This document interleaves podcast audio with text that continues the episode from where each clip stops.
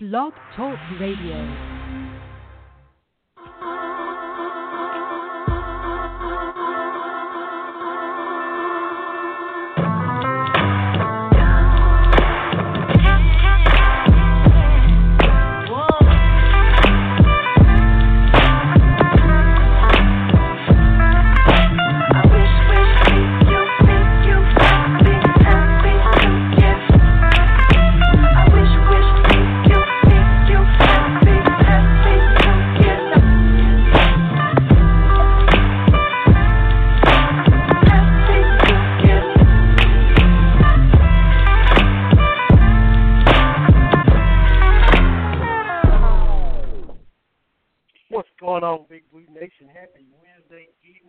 Welcome to Cats Talk Wednesdays.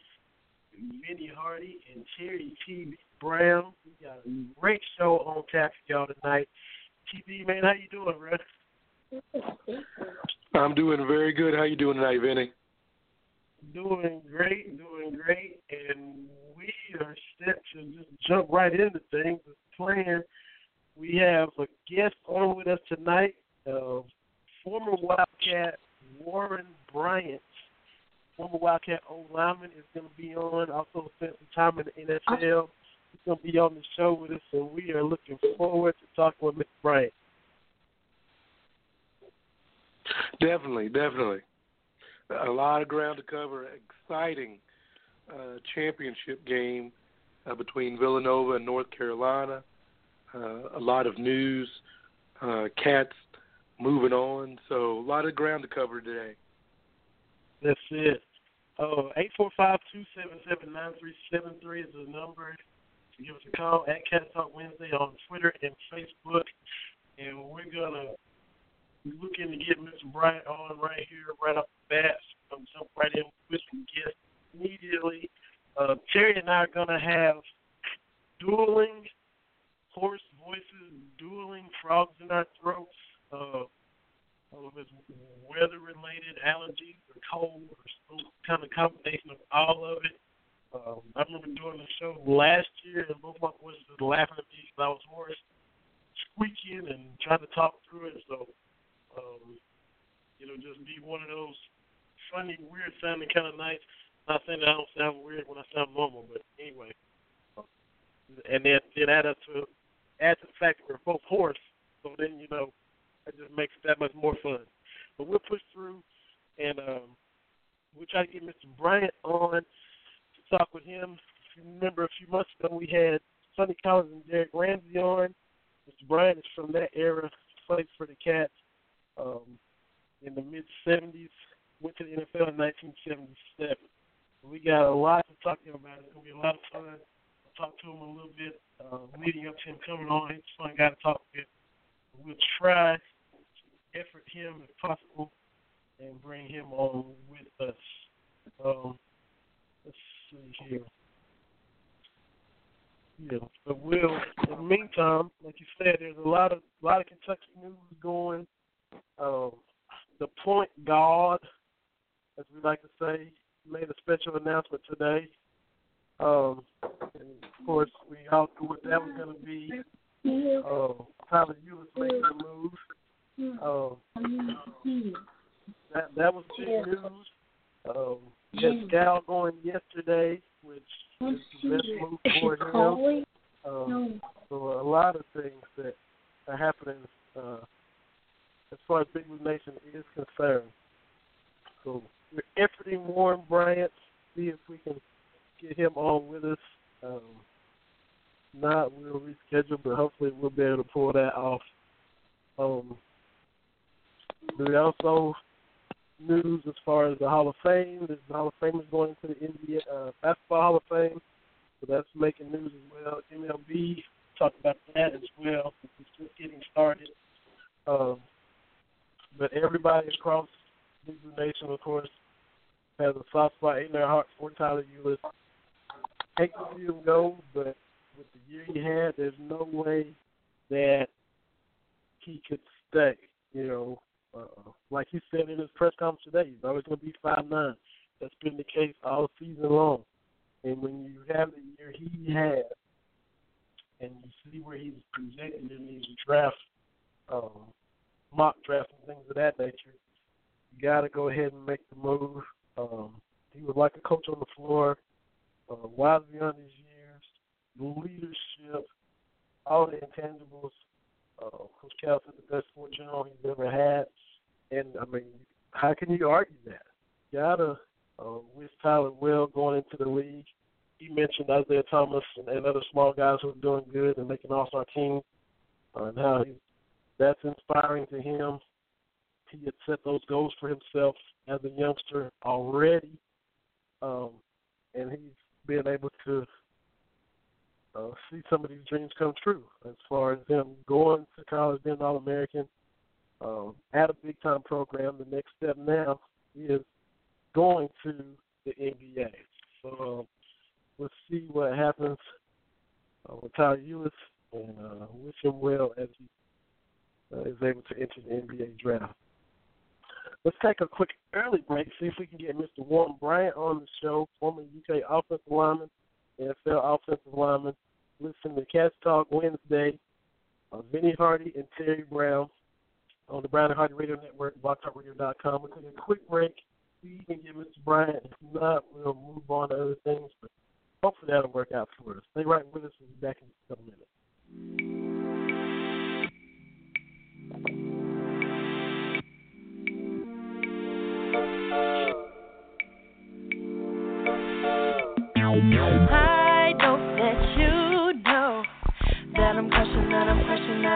Crushing your best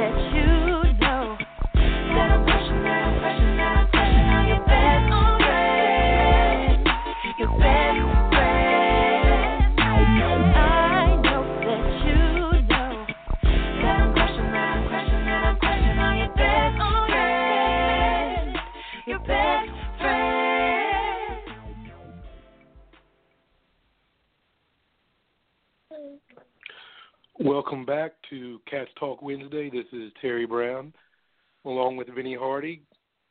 We are still working on getting our guest online.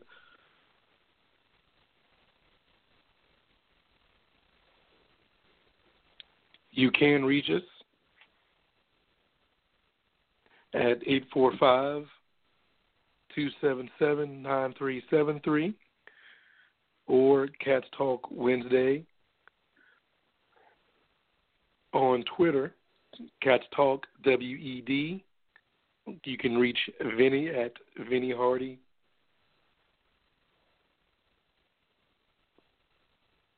Uh, on Twitter, and you can reach me at tbrown underscore 80 at Twitter. And I do apologize for a little bit of technical difficulties, but uh, with college basketball season ending on such a great uh, note, fantastic game between North Carolina and Villanova. Tip your hats to Villanova capturing their program's second NCAA championship uh, in dramatic fashion with a last second buzzer beating shot. The the a couple of things about the game. Uh, both teams showed a lot of heart down the stretch. I personally thought once Villanova had got out to I think it was like an eight point lead with a minute or so left, I thought North Carolina was done for, but they were able to fight back. Very, very impressive. But and Mark Story of the Lexington Herald Leader had a great story uh, about this, talking about the Marcus Paige shot before the shot and the degree of difficulty and, and everything in that shot. But that since it was wasn't the one that won the game, how it's to be kind of forgetting or forgotten, excuse me, forgotten uh, to time. Very similar to Sean Wood's shot against uh, Duke in 1992. For my money, that shot it was a uh, had a higher degree of difficulty. The little run-handed, running one-handed uh, kind of floater in the lane, uh, but because Laettner hit the now iconic shot, a lot of people, especially those outside of Big Blue Nation, a lot of those people have forgotten uh, about the Sean Wood shot. And another uh, instance that Mark Story had pointed out that I had almost forgotten about myself was Anthony Epps hitting a three in regulation in 1997 uh, championship game against Arizona. Very similar to the Marcus Paige shot where he had to he jumped to shoot, defender came flying, had to re cock it, double clutch it a little bit, and finally get the ball to to go through. Unfortunately, those winning shots especially championship shots, those are the ones that get remembered, not so much the ones uh, before that. But an absolutely fantastic uh, NCAA tournament, which it always is. It always, to me, ends better if Kentucky wins it, but a very good tournament. Uh, saw some miraculous comebacks. Uh, saw some buzzer beaters prior to the uh, championship game, and even though uh, Final Four Saturday was kind of a dud with Villanova pointed on Oklahoma and with uh, North Carolina taking care of Syracuse, the championship game uh, more than made up for it. And Marcus Paige, and, I'm back now to uh, Marcus Paige in the final minutes Monday night did everything he could to complete the comeback. Carolina got down ten, I think sixty-seven, fifty-seven. But talk about the the, the double clutch three that Paige hit, which was just ridiculous. He had to kick one leg and force himself to hang in the air because his defender fell down, but yet, you know, a couple other Villanova guys ran over there to contest. And it looked like, I mean, I just assumed he was going to miss that and you know Villanova's gonna get the rebound and run out the clock. That would be it. He hits that to tie it. The three he hit from the corner before that, where he was pretty much behind the backboard. He was as far at the corner as you could be without being out, going out of bounds. I feel like the only thing on the right side, on the you know the proper side of the backboard was his left arm on the release. Everything else was kind of behind the backboard. For a tough angle, he drained that scored eight points in that final minute when to complete the rally to get it to what everybody thought was going to be overtime until Kris Jenkins uh, you know, nails them with the dagger down and the other way. Because as bad as I kind of hate to agree, I think Paige and everybody felt North Carolina would have controlled things in overtime, you know, had it got to that point. Yeah, so often uh, you see it's it's all about how you get to overtime. If you're the team that kind of forces it, you have that momentum. But if you kind of back into overtime, you know we see that. Uh, particularly this year, Kentucky and Kansas, even though that game went to overtime, you know we kind of backed in, uh, but Kansas kind of forced the issue, and they kind of had that momentum to carry them through. But just a fantastic uh, championship game definitely what you want to see, uh, especially if your team's not playing. Hey, I got I got Mr. Bryant calling me back, so let me step away and take his call and see if I can patch him in, Jerry.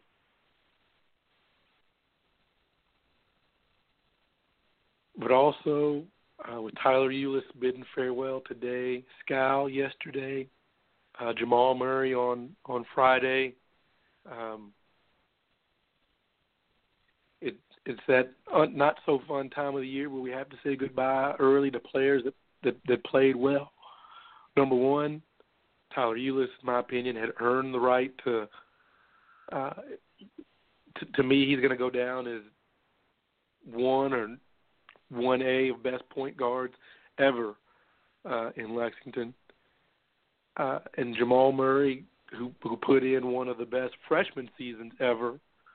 Uh, and Skal, I know a lot of people are saying, you know, good riddance and, and, and that kind of thing, but uh, when you look at his backstory, I want that young man to succeed, and I really think he will.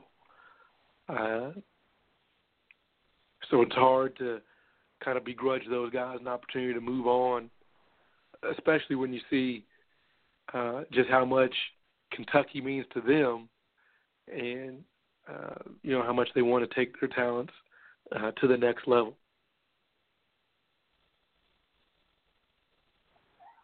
That TV. I am.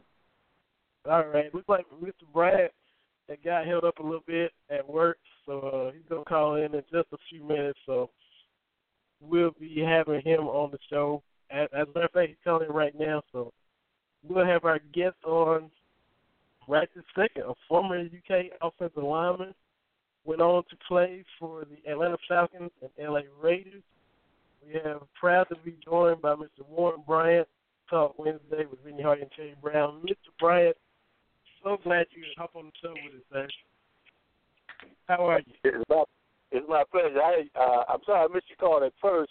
I was just getting off with these kids. Yeah, I took them to a little college tour and then I got in the car and I started listening to old school Michael Jackson. And then I realized it was six o'clock, so I said I need to uh, make sure I, I get turn this music down. So, but yeah, I'm here with you, buddy. hey, old school Michael, man, you can't go wrong with that now. I tell you, them kids don't know what they're missing today. which which song was which song was playing? Which what did you have oh. playing? Oh, this was a Heartbreak Hotel.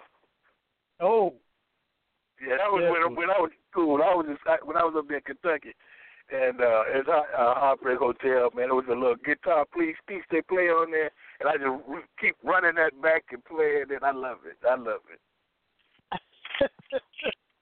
well, we are happy that you that you are joining the show. Um, Sonny Collins, you know, told me to give you a call if you want to come on and uh, I've been enjoying talking with you the past two or three days, getting it all set up for you to come on. Um, but and you were talking about what it was like at Kentucky with him, so it, it's been cool getting to talk to both of you guys. Oh, oh yeah. Uh, my, my remember when I first went up to Kentucky and I met Sonny. it was so it was funny, man. He, you know, he he kind of talked fast and he had this big old afro on his head and uh, he's really the main reason why I went to that school. You know, I, I love the school and everything, and it's a family up there. I know Tom and Ellen McKinley I met were so very kind to me to take me up under their wing as a part of their family. And uh, but when I met Sonny and I saw film on him and I saw how he was running, I said, "Wow, this gonna make my job easier." Because back in, in in high school, you know, I, my offense was, you know, I, we, we knock folk out and we just run them over, and you know, the backs wasn't as quick and swift as Sonny. When I saw that, man, I said, man, I can get off the off the field in two or three plays, you know, with the way he was running. He was a, is a great person, great personality, and a, and one of the best running backs I've seen. You know, because he was up. I know his last year really up for the Heisman Trophy, and and, and I think he got hurt that year, so we didn't we didn't get a chance to get that. But an outstanding person and a running back. Really love that guy. We we talk all the time. You know, he's down here in Atlanta with me also. Was he? uh He was pretty much an every down back. They they didn't sub him out on third down or anything, did they?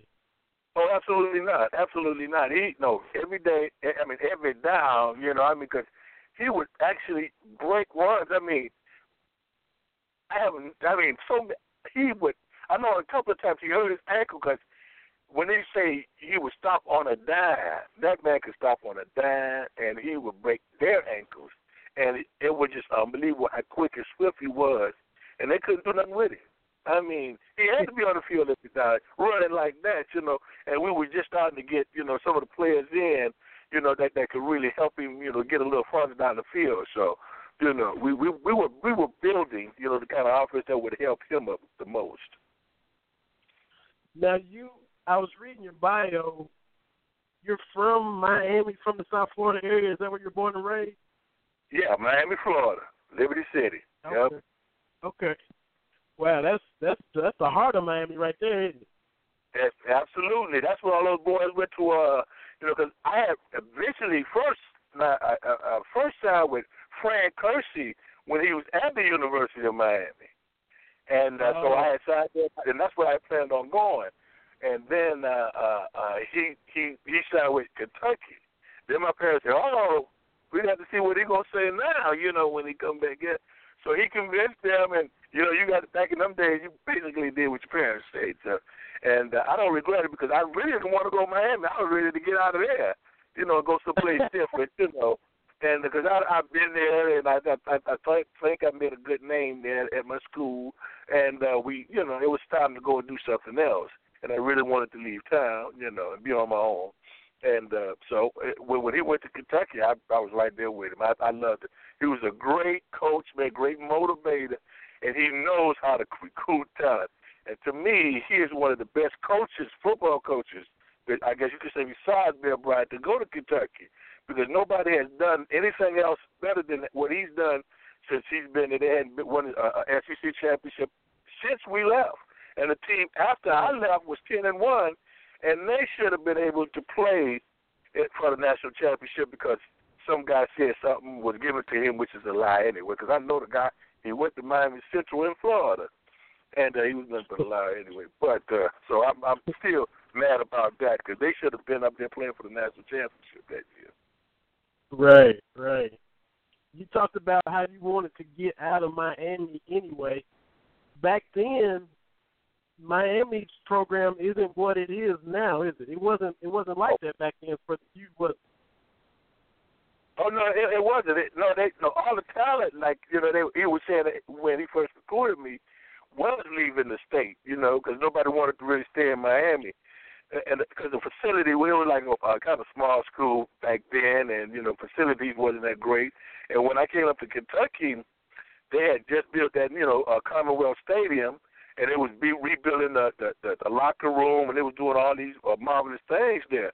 So you know, it was, everything was new, you know, brand new, and it was kind of like the best, you know, in the SEC at that time, you know, because they they was improving on- on everything at the uh, over there at, at, at the Commonwealth. No, they built the Commonwealth and and and uh, I forgot Shively Field, Shively Sports Field. You know, they redid all of that, so you know, it was a nice place to go. We had our own dorm rooms and everything. So yeah, that, that's that's a, a main reason why I left there also. right, right. We're talking with Warren Bryant, former UK uh, offensive lineman. Uh, went on to play with the Falcons and the Raiders after leaving Lexington. Um, so when you were coming up in Miami, uh, and like I said, Miami wasn't as good, and uh, Florida and Florida State weren't what they are today either.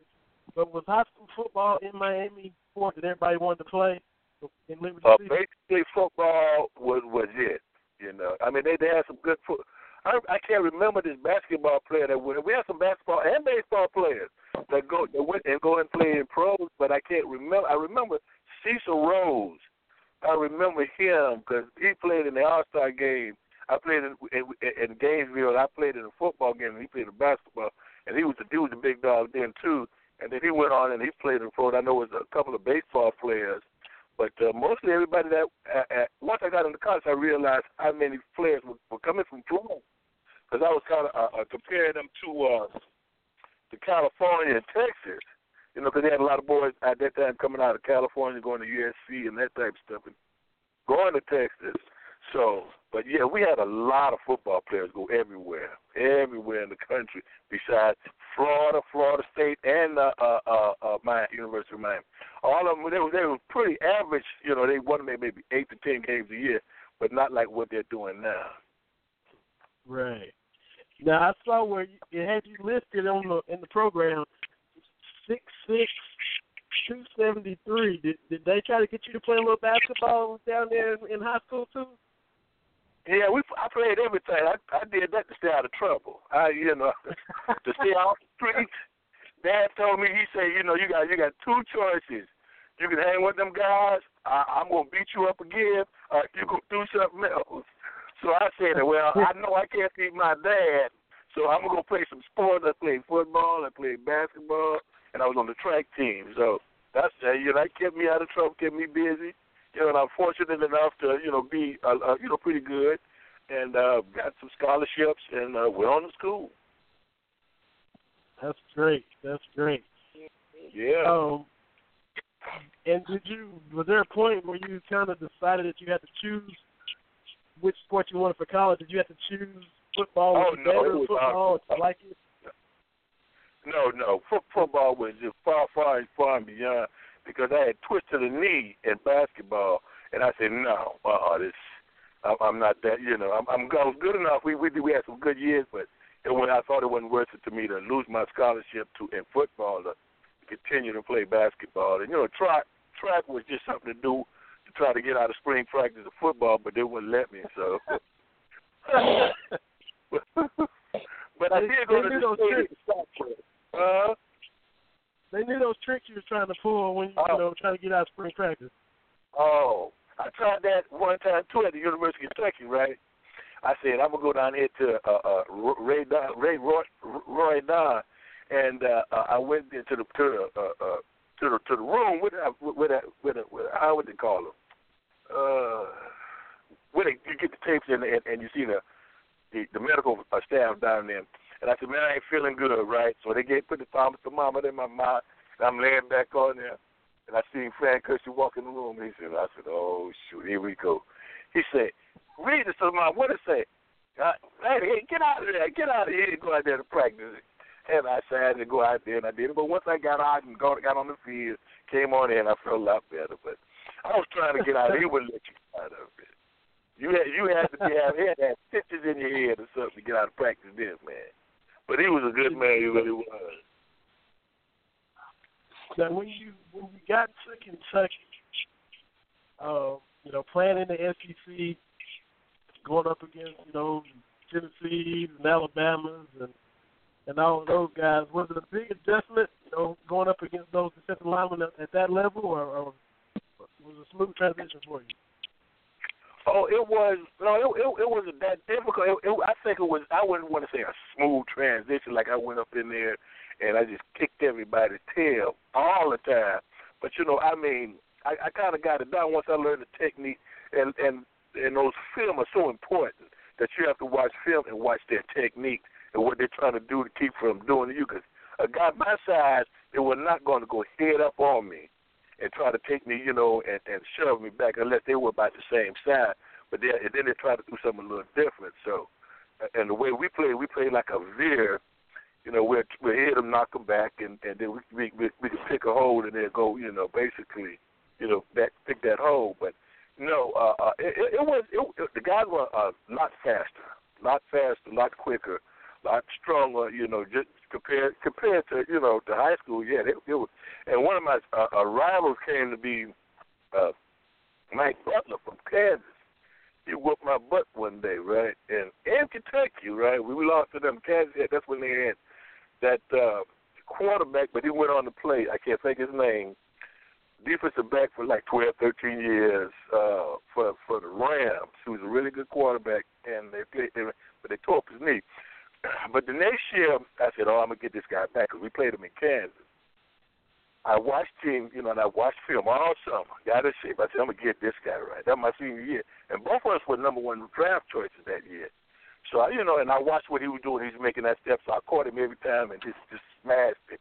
So you have to, you know, watch them film and see what they're doing to you, you know, to uh, uh, to learn their technique and how they're gonna play you. So what they say, that film, you watch that film, you watch that film, and you learn those lessons, man. That's that's what I had to do a lot more of. So when you got to college, it was more it was more kind of a chess match. Like if you had to adjust to what he was doing, if you didn't adjust, he was going to get you. You had to you had to stay Oh, a yeah. step ahead of them, right? Yeah. Absolutely, absolutely. You know, just like the coaches, they say, well, if you go at him head on, he's going to get you because you're a big, strong guy. So what you got to do is fake and this and so.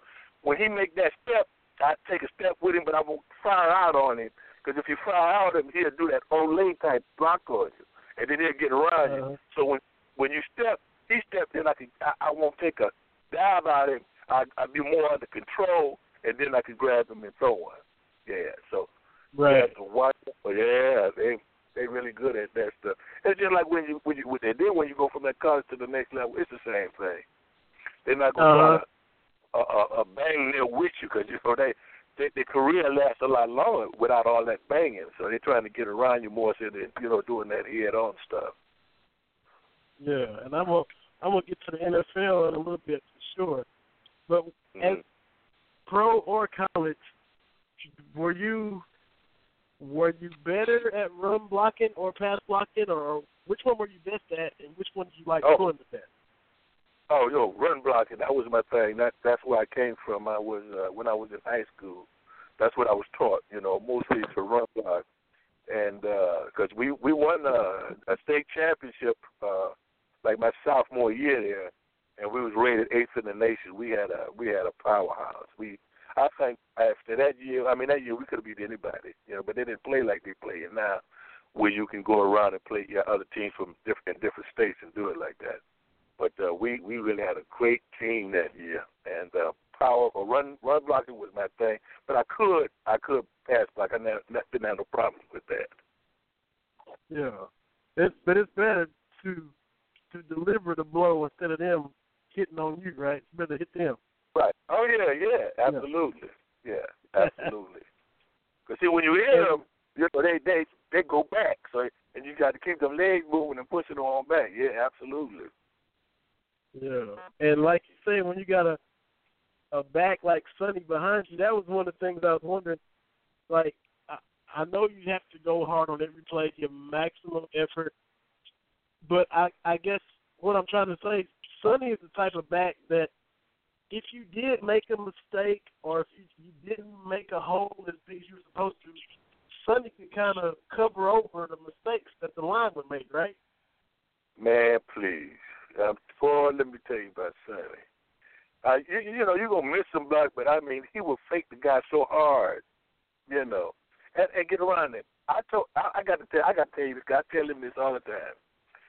That the one of the best games I've seen Sonny run. We played Mississippi State in Mississippi. They had they had Jimmy Webb and all those. guys. Really good team. Really good team. Defense. The defense was their main thing. Play was going the other side.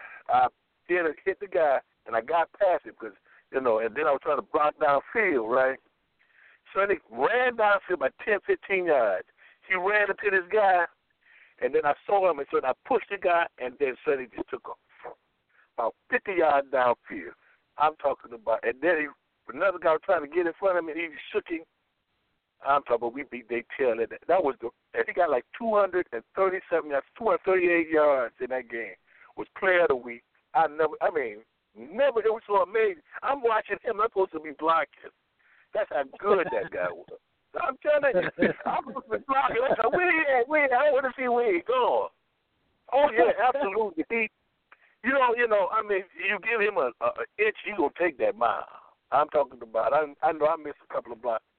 He got away and just kept going. Unbelievable. Amazing. Amazing. So that was that was your favorite memory of him. What is what is your favorite game or memories yourself personally while you were at Kentucky? I would say uh, University of Florida when we played them up there, and we my my senior year, and it's just that something you know because I, I'm from Florida, and we just had to beat Uh-huh. them, and uh, we we and we didn't have no uh, uh, all our running backs were hurt, and then I think we got uh, uh, second or third string running back uh, Joe Dupree. And I mean, man, it, when he when he run run into you, man, it's like a brick wall. He just runs over you. And uh, we beat their tail good, you know, up there. And he he just was we we, we were killing them. And eh, not that we beat him, well, yeah, because we beat him, and it was Florida. That was my favorite game. So I mean, uh, I don't, I couldn't tell you anything if I did anything different, because that mine is just blocking, and I'm glad they scored a touchdown. But uh, Yeah. I, my game is just beating Florida and Tennessee down in Tennessee, and we beat Florida in Florida. But my last game, McGregor Woods, before we went to the Peach Bowl. Sure it is. I can see why that one would be be sweet, beating the home state Oh. school like that. You got to do that. Oh yeah, absolutely. Now I was talking to Sonny, and and he was uh was talking about you know um Derek because you know he he's the one that got me to get Derek on the show. And they both came on together, and then he was mentioning getting you on, and then he started talking about Clyde, and he'll tell Clyde to come on and get Clyde, and and I'm like, who who is Clyde? And he says he says he said Clyde. is- He said I'm sorry, I apologize. Clyde is name for Warren Bryant. So I gotta ask how you got the nickname Clyde. Oh, uh, you you asking me? That uh, you asking me how I got the name Clyde? Yeah, yeah, because Sonny was Sonny was Oh. calling you Clyde, and I didn't know who you were talking about. Oh. I'm talking about Warren. Well, when, when, well, when I came on campus, when I came on campus as as, as a freshman, Darrell Bishop was there, and you know, and I was practicing, man, and I was kind of rolling a couple of guys out, you know, and and he said, "Man, you you big big fly, big fly." He was saying one of those big Clydesdale horses, you know, they. they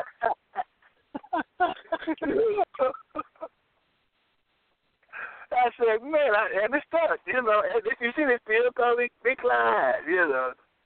I, I said, Yeah. that's fine. You know, I roll with that. I, I, if I'm running them over, as long as I'm running them over. But yeah, Don Bishop gave me that name. He sure did. Wow. Yeah. Yeah, well, that's that's a that's a good nickname for an old lineman then. Oh yeah, Big Clyde. That's yeah, Clydesdale sure did. Uh, that was so funny. You know, I couldn't help but laugh myself. You know. Yeah. Now, once you you leave Kentucky and get ready for the draft, you go in the first round, number six overall pick. Right. Did, was that your was that one of your goals to be a first round pick? Would you even Yeah, I- was your yeah. goal to make the NFL? Period. How what was your mindset back then? Oh yeah, uh, I yeah, I want to. I think every person that plays football, you know, high school, college, you know, and when they get to that college level, they want to play in the NFL, you know, and uh, so. But when you get closer to that dream, you know, you, you know, you want to say, well, I, I like to go in the first. If I'm going, to, if I'm going to first, second, you know, but yeah, I want to go in the first. And that it's you know, one you got to keep you know pushing there that you'll get it, and uh, it actually came. You know, my dream came to fruition. I prayed about it, and there it is. See, I was the sixth player chosen in the first round. Sure did. Yeah, and not only you didn't go in the first, not only did you go in the first round, you went high in the first Yeah. round. So, Yeah, sixth player. Yeah. yeah. Now, Yep. Yeah. the day of the draft, the day of the draft, the 1977 draft, you know, you're 21, 22 years old. Did you go and attend the draft? Were you there in person to hear your name called, or where where were you when they? they Uh, no, I I was I was at home watching TV. It wasn't it wasn't like it was back then. It was a little different, you know. It, uh, they had all the running backs and all those guys. That, that so, but no, but no, no I I didn't go. okay. But but I did go when they when they, they they called me. You know, they called my name. The Falcons called me, and I talked with them. I got on. They, they said their private jet. You know, and I flew on over there, and I had a blast down there in Atlanta. So you know when they when they got me, they they, they took me out to the to the to the to the stadium, and I met the coaches and stuff. Stayed in the Marriott, you know, and uh, so it was fun. Yeah. I really had a you know, it was you know just going out and meeting everybody. I had a really nice time. Were you when you get drafted by the Falcons? Being from the South and, and then playing college ball in the South, were you glad to stay in the South as a pro, or did you did not care where you had got drafted? Well, I'm, I'm, I'm, I didn't matter. It didn't matter where I went. I had a, you know, uh, that wherever I was going to go, we were going to do good things. You know, we were going to play well. We were going to, were to win games, and we were to do something different that they haven't done in Atlanta before. And we've done that too. We, we was uh, the, the first as a rookie. We went. Uh, all of us in the Hall of Fame. A lot of people don't know this, but after they had a the 14 game winning se- uh, uh, year, the last year uh, we they, they, the, the, it was the defense where it was scored uh, only like a, a certain amount of points, so they went into the Hall of Fame as a team because we held the ball from the off from the other teams from scoring. So, you know, and there was the least points scored in the 14 game season. So they put our whole picture in the Hall of Fame.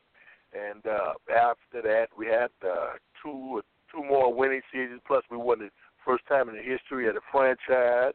We won the uh, uh, uh, uh, the, the division. You know, uh, uh, uh, uh, what is it? Like you know, it was the NFC West with with, with Yeah. San Francisco, Los Angeles, and New Orleans. We were all in there before they changed it around. So that's the first time in the history they've done that. We, it was the first time That in history. done- 1980. Yeah, 1980 That 1980. Okay. Yeah, nineteen. Yeah, and uh, then we, you know, we should have. Oh, we should have beat Dallas. We we we leading them twenty to three at halftime, and uh, I got to say this here, but I think they slowed us up. You know, we, they started trying to play conservative. Now we beat the team twenty to three at halftime. We we need to pour it on in the second half. So they didn't do it. We lost the game, and it just kind of went downhill from there. Sure that, did. That's when uh, that, that's when you had Bart Bartkowski was your quarterback, right? Yeah, Steve Bartkowski. Yeah, he, he was a good quarterback, you know, and he, we, we, you know, we had to protect him, and we, and that's why he was on. Know, that's why we was winning so many games. We kept him on his feet. You know, I had to learn how to pass block, so you know, and and that's why he was on his feet. You know, Right. and uh, we, you know, we were successful at it. You know, we had done something that they haven't done, and and you know, now you know they they did it a couple of more times, but that was the first time in their history. Right.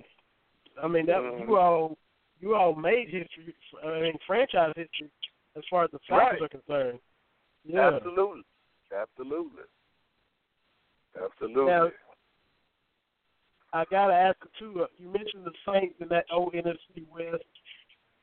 That Saints and Falcons rivalry has been it's been you know kind of intense for years. It's not too far apart. The fan bases hate each other.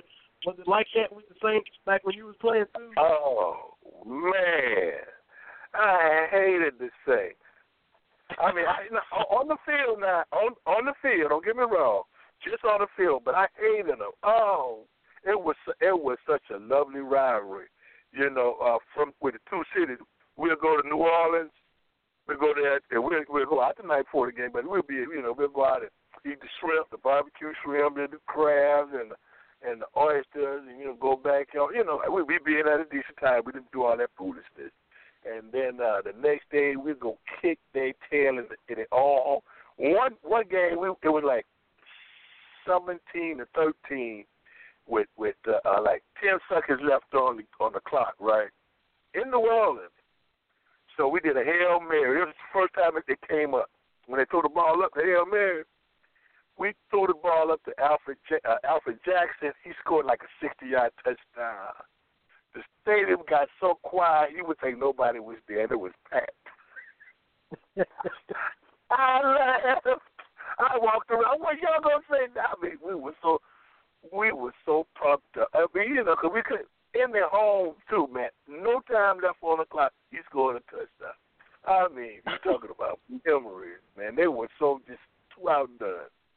Nah, and, but yeah, New Orleans, that was my fa- favorite rival, and and then also L.A. Play I had to play against Jack Youngblood all the time. But Wow. and uh, but New Orleans, I loved it, man. And they were the players. I still we still talk.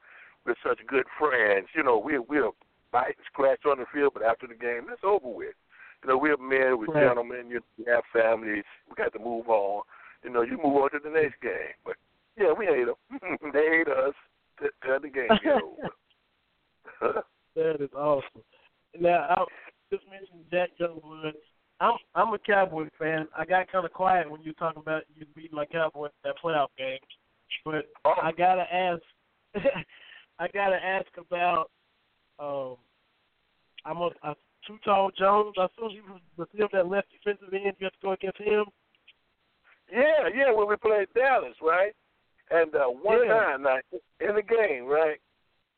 I'm gonna tell you, he got me though. He got me. So I'm I'm setting back to blocking, but I I, I reached back was finna finna hit him, but I let my hands go too long. Next thing I know, he punched me in the chest. There ain't nothing but feet was up in the air, right? I said, "Oh snap!" I ain't, that ain't what I said. So I had to. So he coming past me, so I had to get him on the ground. So I just reached out and just kind of cut him with my arms, you know, and and knocked him down. But boy, I said, "Oh no, that ain't gonna happen again," because I waited too long. But you know, they didn't get my quarterback, so I had to do what I had to. But uh, uh, uh, what could have won the game for us that game? And I know, no, I tell you this now. We it, it was like uh, third and third and third and like four or something, and we was at the ball. It was like, uh, like a minute or something. We needed the first down, and we had that that that uh, uh, fake snap on. Tall jumped outside, jumped down the line. If Note would have snapped that ball, he think about this. He'll tell you this today. He think about we would have won that game because we would have got first down and ran the clock out. Sure did. And we would have been on to the hmm. playoffs. Yeah, I, I said, sure did.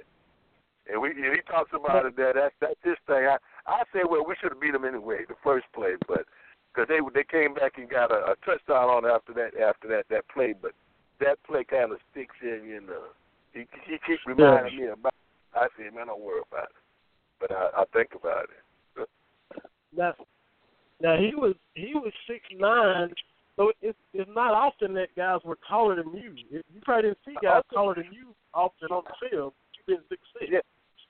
Yeah, yeah, I'm looking up at him. You know, that's what I'm saying. You know, I'm, I said, man, you know, sure did. you know, somebody bigger than me, and, I, and at that time, I was like the tallest at that time in the league. Yeah. Sure was. Yeah. Yeah, sure was. Well, I mean, before him, I mean, after, but well, you know, I mean, everywhere, but he was taller than me, and I said, dang, yeah. Who were some of the other some of the other defensive ends you remember that that, that stand out in your mind that you had to match up with, or, or defensive oh, uh, ends or outside linebackers that you had to deal with? outside linebackers, not too many there. Most of mine were defensive ends. Back then, well, the New York Giants, they, they I didn't have to go LC was on the other side. So most of mine were really uh, uh they usually play a three four over me, uh four three. Now and my first game, my first game, right, was Jack Youngblood. You know, they came and, and yeah, so you know I'm perennial all pro Hall of Fame of course. And uh man, so I, I yeah, I, he didn't have. I think he might have one sack on me, but boy, I wore him out that day. When uh, he would rush, yeah, when he would rush, it's a move that he do. He'll do that swim move, and when I turn, he'll leave himself up, and I punch him in the chest. Bam! Knock him down, and, and everybody, said, ooh, you. I heard him in the stands right there. So e- each time he would do that, I'd catch him like that, but I held him three times. I did what I had to do, but we won the game. That's my first game as a rookie. sure. What I would hold whatever it takes. But yeah, he would. He would. He would the guy was so quick. You know, he he wouldn't. He, I said, well, man, why you keep running around? He said, I ain't gonna sit up here and let you hit me all the time. I wouldn't be able to leave that long. That's where I got that from. But he was. Uh, he was really a cra- he had a good craft and he was a very smart player. You know, he he he was his his techniques and all that was was down to a point. He would not let you get him, and uh, he would try to get around you as quick as he can. Sure was. He, he and Were you were you Uh, nervous that first game that that that first game as a Oh. rookie when you knew a- you had to absolutely go not. Were you nervous? No, no, because they were teasing me the whole week, you know. Uh, uh, uh, and I, then so so I turned it around. I said Warren the Jack Killer, you know Jack the Giant Killer. So I said, well, this, I'm Warren the Jack Killer. So, and after that game, so they kept they kept them all quiet. They had nothing to say. You know, it was all you know because that was like the first time they had beat the Rams. You know, especially at home. You know, so we was we was off and, and, and winning. So that was a good game. I remember that one. That's the first one. Did you uh did you check out Jackie Slater? I know he was a good tackle for the Rams. Did you kind of watch Oh. him a little bit? Oh yeah, Jack. He man, he played twenty five, thirty years. Yeah, he was. At a, I mean, it seemed like he played forever. He he was Yeah. such a uh, such a great technician, and, and he knew his craft. He I think he played on the left side, so you know, uh, uh, Oh, and, okay. and that's and that's a little difficult too, you know, because if you if you right in and then you playing on the left side, you know, that's where they try to they started stacking all the better athletes over there after a little while on on, on his side. But uh, he had a really nice person, nice Christian man, and I met him uh, uh, outside of football, and he was you know really really humble and very, very nice person. Yeah, I tell you, I know Jack very well. Wow, that is cool. That is Mhm. cool. Uh, Mr. Bryant, I know this summer um, you're getting inducted to the Kentucky Pro Football Hall of Fame. That's right around the corner. Uh, what was it like when they called and let you know that, that you're going to be going in as a member of the Kentucky Pro Hall of Fame? I was honored. I, I was very happy. I mean, you know that they still remember this old guy, you know, and uh, I, you know, I, I looked it up and I said, wow, you know, and I, I excited, you know. And the first, I, I told my wife, and then I told, you know, uh, uh, my Kentucky mom and dad, you know, Tom and Ellen and Kelly. Like I said, I've been knowing them for like over forty years, and I see them every Yeah. year. I go up there and. uh anytime I'm invited to a function like that, you know, in Kentucky, I invite them. You know, because like I said, when I was, I was, you said I was 21. Well, I, no, I was 17 years old when I was in Kentucky.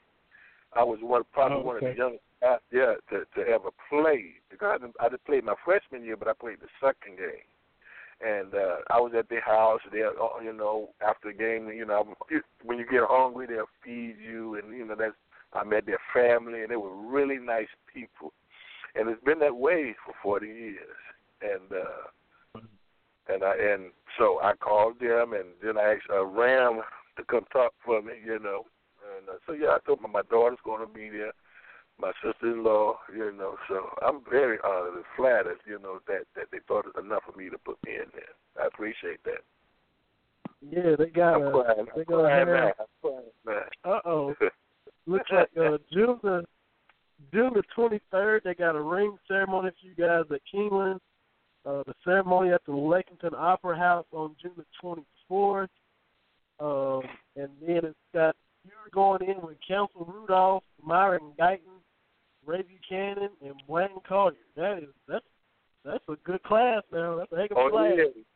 It is. And I remember, I know Council Rudolph, I, I, I can't remember, how- it's been a while, but I remember meeting Ray when I was retired, and he was playing here in Atlanta. I met him and his, wife at the time uh, at a function at the ESPN. Really nice guy, you know. And uh, so yeah, it's going it's it's it's a great class. It really is. And he played at Kentucky State, right? I I thought it was Louisville. Oh, maybe so. I thought it. I thought. Maybe I'm looking I'm at Yeah, the not Ray wrong- played Lou. Yeah. Yeah, uh, Okay. was it Louisville? Yeah, Louisville. Yeah, he played in Louisville, huh? the, the other school in Kentucky, right? Any of the other Yeah, schools that Yeah, that other can- school. Oh, okay. yeah.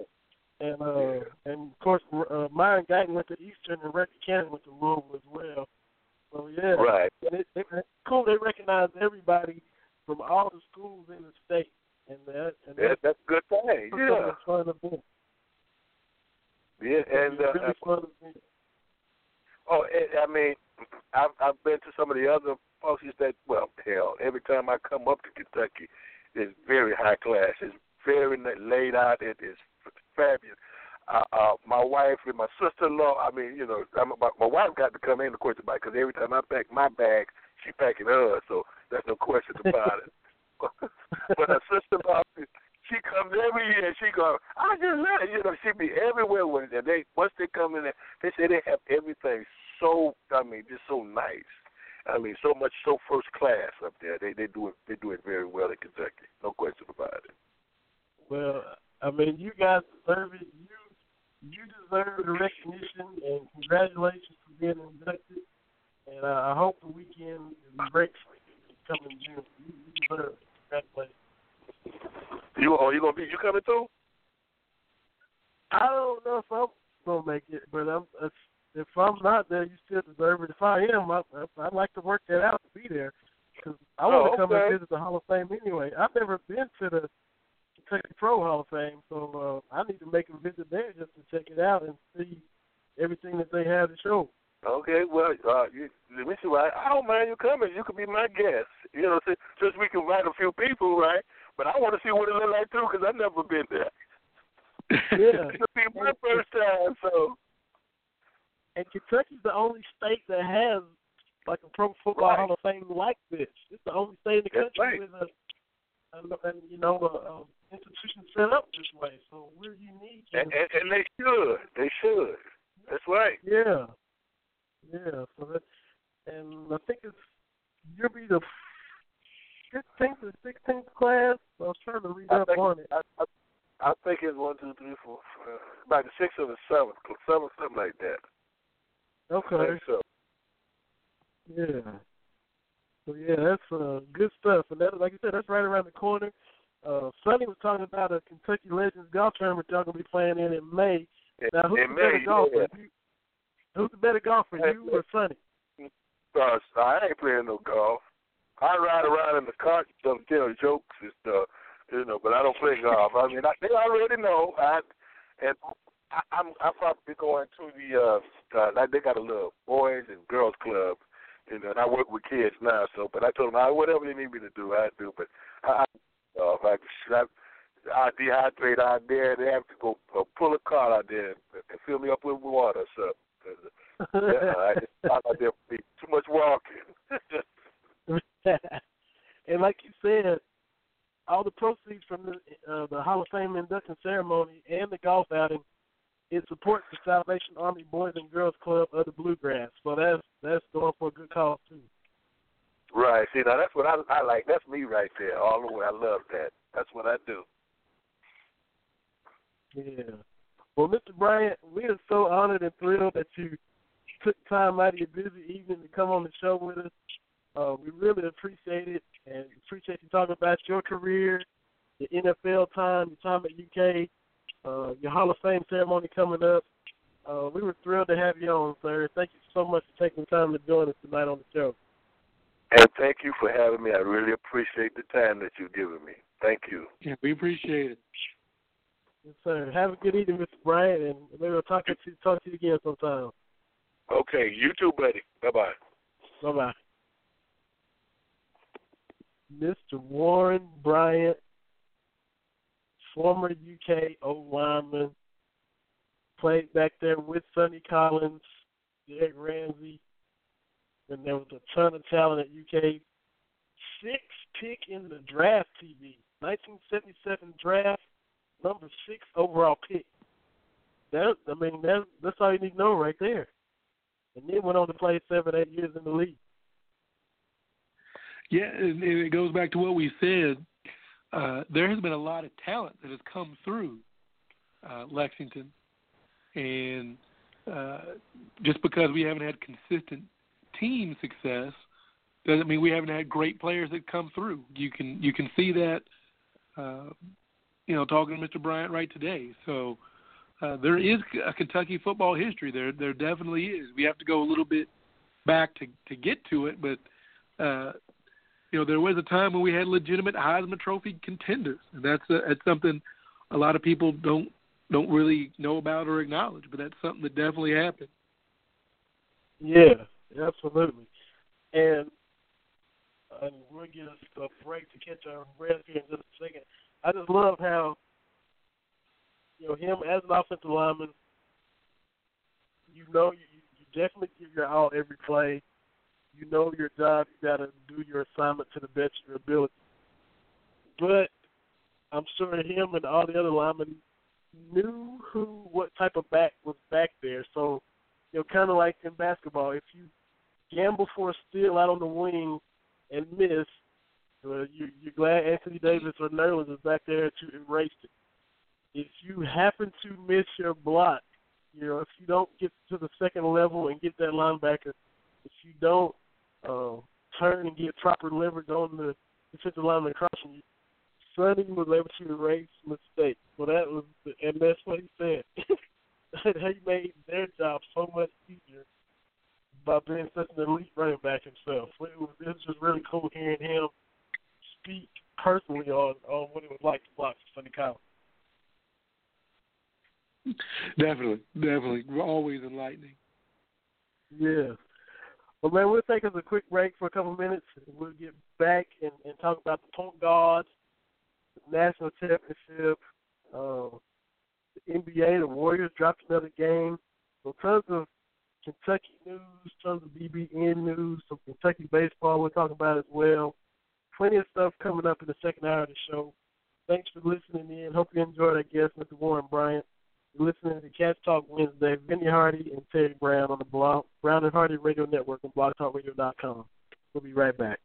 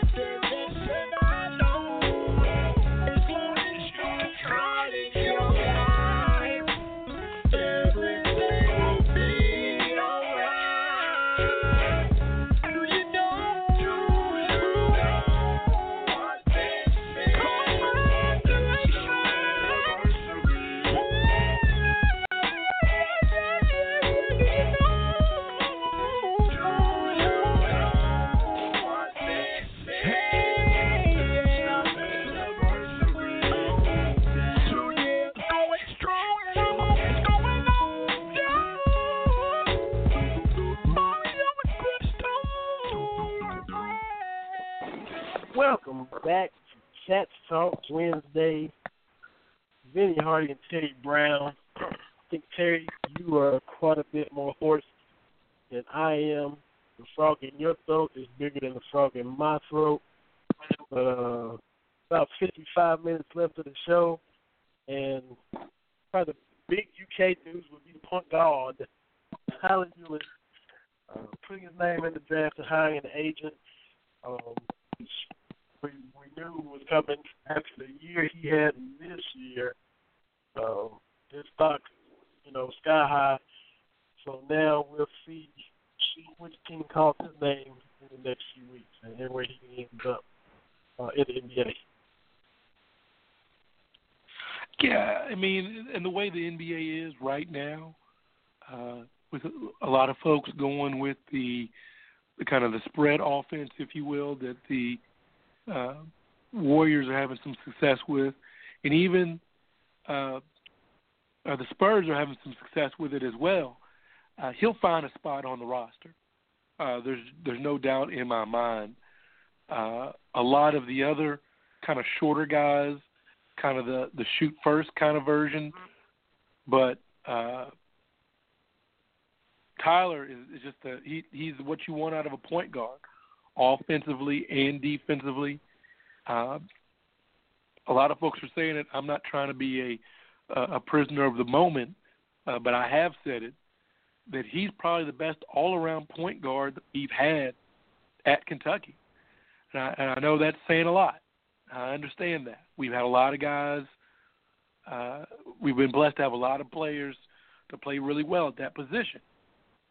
But when you look at everything he did and really what he was responsible for, uh, particularly this year, I, I put him my number one. You know, uh, offense, defense. He was a coach on the floor, and Coach Cal has said as much. Uh, it's going to be tough to see him leave. Uh, but that's kind of the way it is. You know, a lot of folks like like to uh, remember finally the days where guys were staying three or four years. That's just not the way the world is right now. Um, when you got a guy that put together a special season like that, and his stock is where it is, it, it's a it's a gots to go situation. So, uh, you know, I hate it for us. You know, and I think he would probably rather stay, but you have to look at at, at the financials and everything, and and and now's the time to make that decision. yeah, yeah. Um, I mean, you couldn't. You'd be hard pressed to to see him, you know, duplicate the year he's had. Um, I mean, across the board, playing all those minutes he played, to see him make a few mistakes that he made, um, and especially on a team where the burden, as we all know, was on the backcourt. So that added even more weight with him and Murray being the primary focus game in and game out. It wasn't uh, a consistent post presence to alleviate some of the pressure that they had to deal with each and every year, and he still had this kind of a season. Uh, and like he said it today, and everybody's been saying it, you know, he's always going to be five nine. So, um, like I said, got to go, got to strike while the iron is hot. Um, had two good seasons from Tyler Ulis. So a pretty, a, a, a doggone good freshman season. But then this year, I mean, he just really took it to another level, another two or three levels, and he did it all season long. Yeah, and uh, also with Jamal Murray, I was able to go to his press conference on Friday uh, with his dad, and there's a moment I think I, I tweeted out uh, where he and his dad his dad is talking about you know watching him grow and, and and different things, and they just had this hug, and you forget these are kids. These are kids, and and they're real people. On top of that, and you know we can sit back and say what they're doing is right, what they're doing is wrong, or what have you. But these are people's lives. Uh, you know, Skal, Labissiere, the, the freshman who, who was really put through the ringer this year, uh, but still uh, managed to, I think, overcome a lot of adversity this year. But off the court, if, if people didn't realize, he came from Haiti, and uh, I can't remember who sent out the pictures of of kind of what Haiti looks like today, even years after the earthquake. And, and if you don't know Skal's story, read up on it and he's got the opportunity to be a top ten pick in the NBA, he, he's got to go. It, it's it's it's got to go. Uh, it, and I don't think people understand some of the situations that some of these players are in. you know, Eric Bledsoe was living in a car in high school. I mean, there's just so many of these stories where these guys have to make these decisions for their families, and I don't begrudge them to do that. I, I really don't. No, you can't. And yeah, and we can talk about Skal this that you know he knows that that he probably didn't do what he thought he was going to do this year. I, I I don't think that's a big secret. I don't think it's uh, uh, everybody saw it. You know, at this point, pointing out that he didn't put up double doubles, you're not pointing out anything new. We we all know it, and the NBA guys know it, but he's still getting that, you know, lottery pick buzz. And you know, my thing is those people know a little bit more than I do, so I'm going to defer to them. And if they say, "Hey, if he comes out, there's a feeling he's a top ten pick," you have to go take that guaranteed money. Um, it's just it it's it's one of those things you have to you have to go. And you know, people that want to be upset and, and throw shade, like you said, if you know he didn't play like he thought or we thought he would, you know, based on the accolades coming in. Everybody knows that. But the potential is still there. The NBA is drafting based on that. Um, and we saw him show signs at different times while he was at Kentucky. Um, and he has the potential to continue to be what he and most project him to be, and probably what he expects of himself to be. And so, you know, a team is going to invest in him based on that. Anybody in his position would do it. You know, anybody that's fussing at him and pointing fingers at him and and and and making sour remarks would do the same thing if if you know the opportunity was there for them.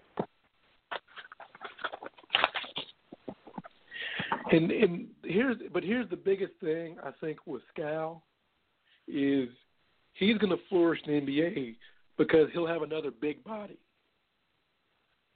He's not, and we figured this out. He's not. You're in the post, throw it in there, get some points kind of guy.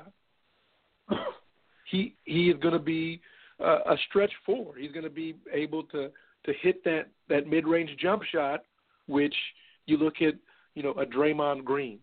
Uh, of course, Skal's not that big, but that's a shot that these offenses are creating that he can hit for a big man. We saw his timing. Uh, you know, he had some blocks against LSU, against Florida, uh, against Stony Brook in the first round. So he's got some timing. Uh, with a little bit of development, and, and people have to remember he hasn't been playing competitive basketball that long, kind of behind the curve on that. And and once he gets some repetitions, uh, he might be a late bloomer. You know, uh, a lot of folks, both within and without, uh, within and, and, and out, outside of the Big Blue Nation, you know, talk about you know ones and dones and the success rate and all that kind of stuff. And I saw somebody point out, you know, Daniel Orton.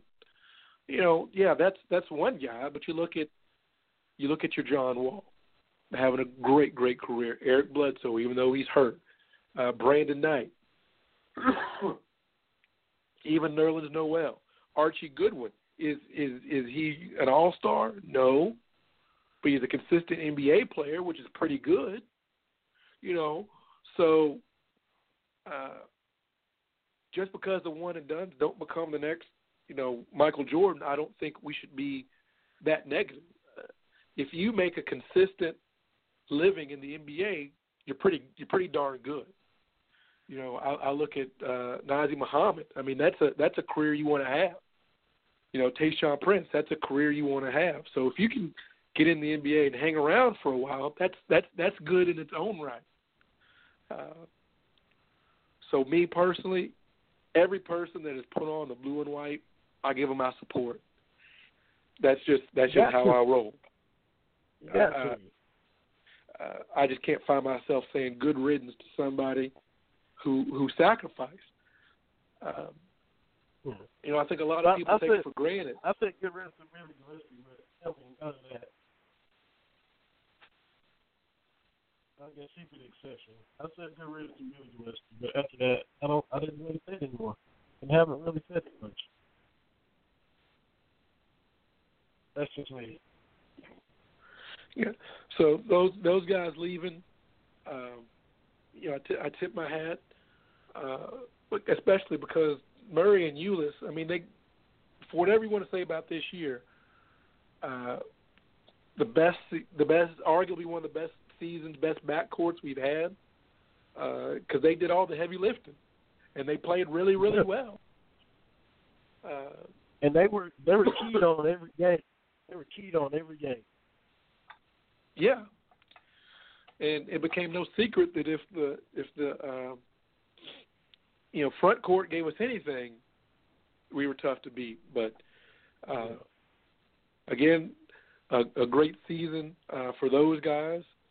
Uh, you know, a great NCAA tournament game uh, with Jenkins hitting that last second three pointer against Villanova to to, to snatch the uh, the game away from the Tar Heels. You know, t- it was a well played game, and typically we don't see that. you know, for all the hype of kind of the one and done championships, when you look at the Super Bowl and the NCAA tournament, a lot of the championship games themselves have not been very memorable. And uh, I think it was the Sporting News tweeted out about how the Final Four games are really mostly forgettable. Uh, my point uh, to Mike DeCourcy was, I think the Kentucky games – uh, Final Four games recently have been pretty darn good.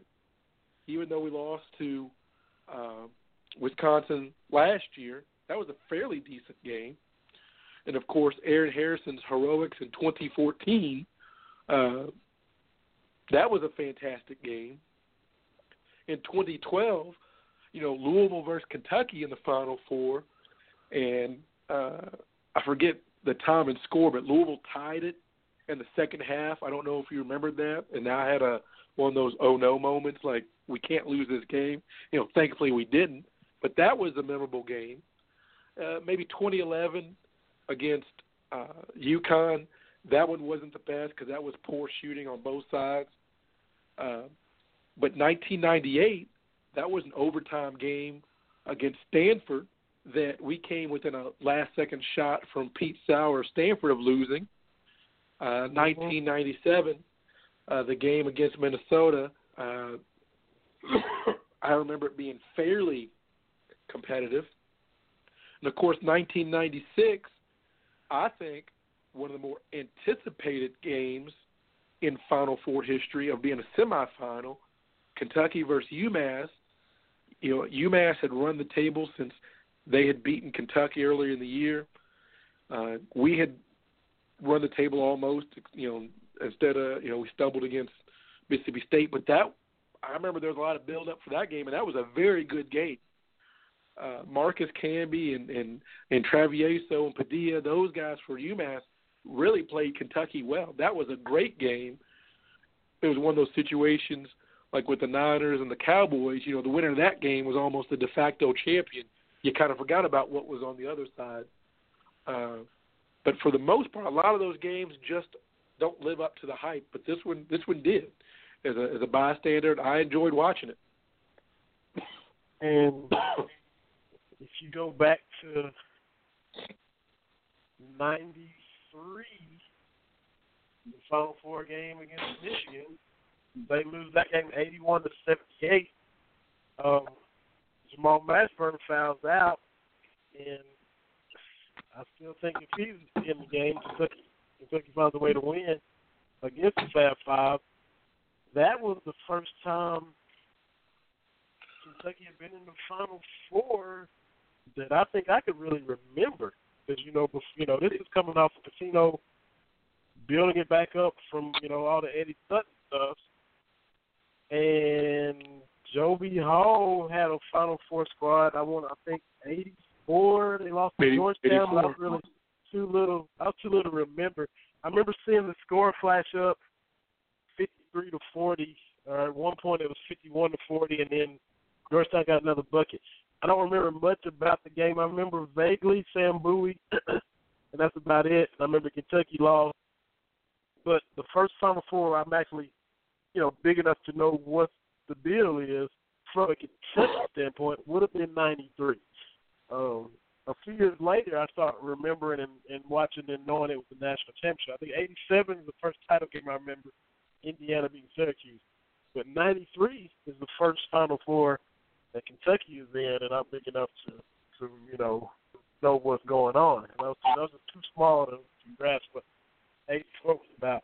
But that was still a good game too uh, against Michigan. You know, like I said, they lost 81 to 78. You know, three point game, one possession game, and that's with Mash fouling out. And you know, he fouled out in '92 against Duke as well.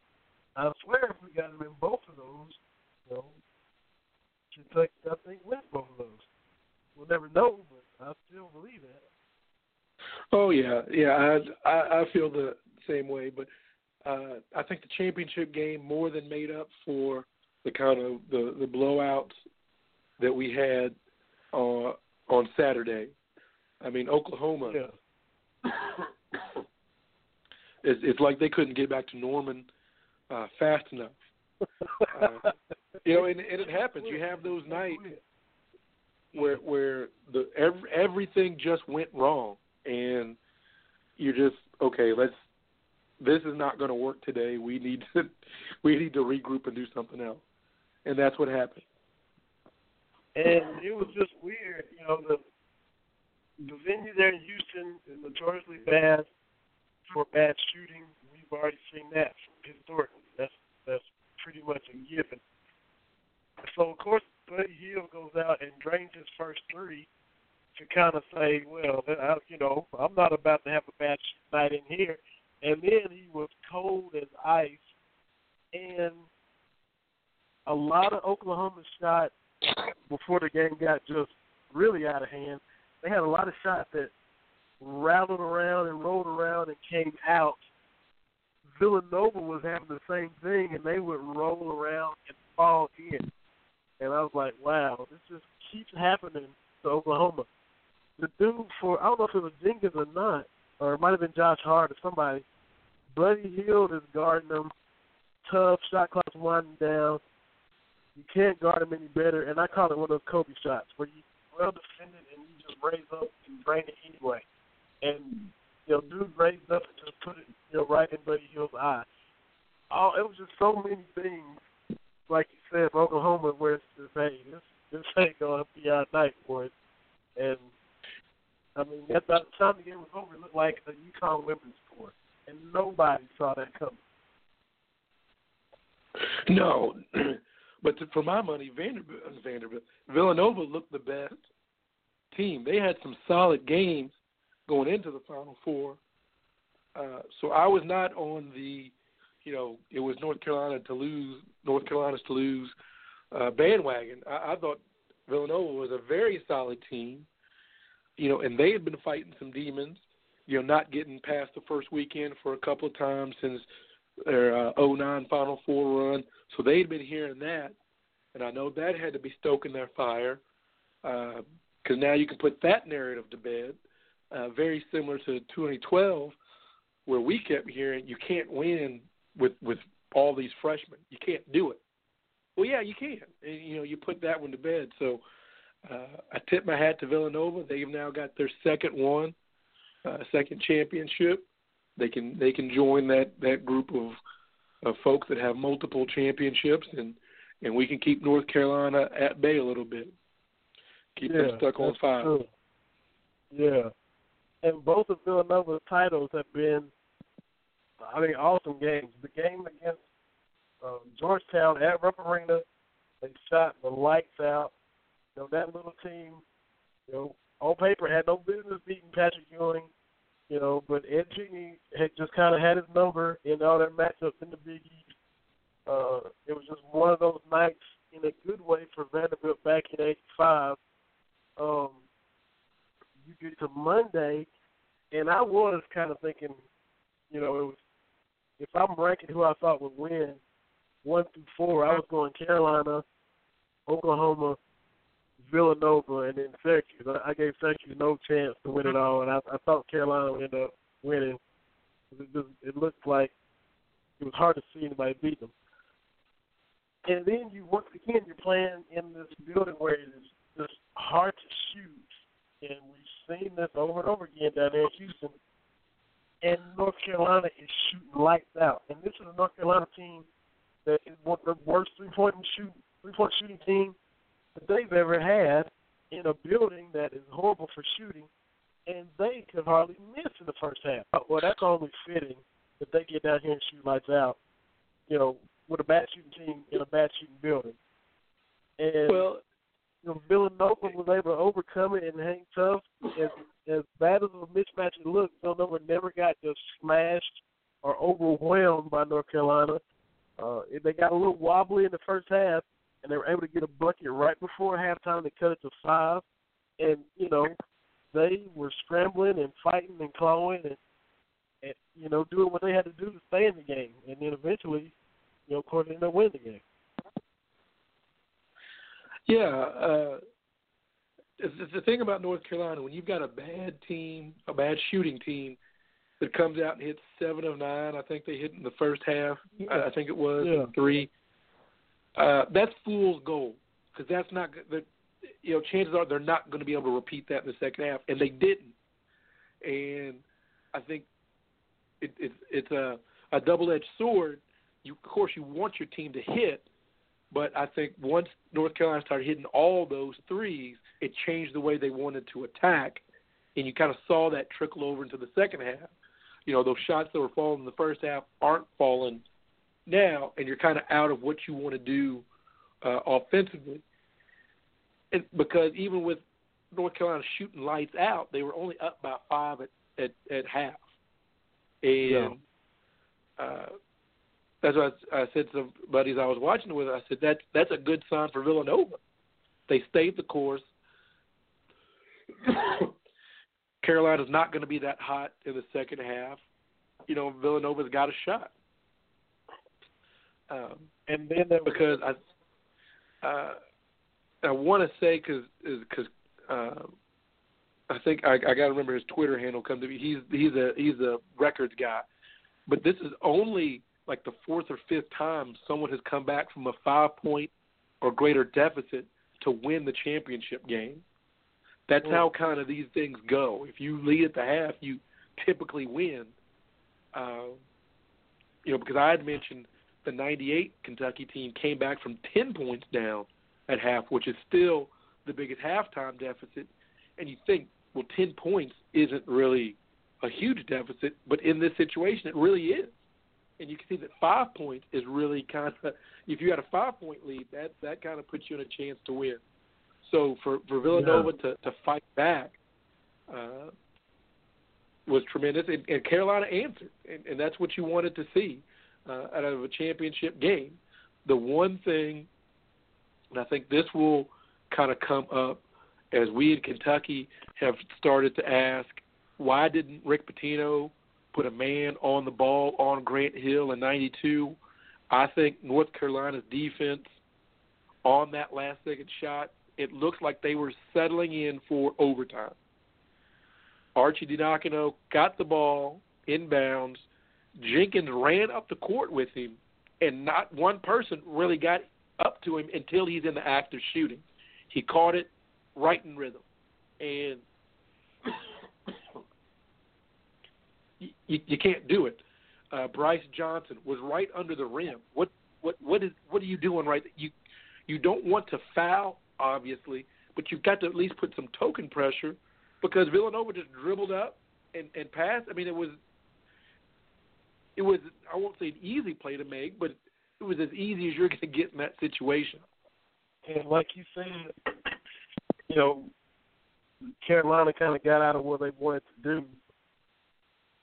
There were, you know, several times we know about other sides and their length.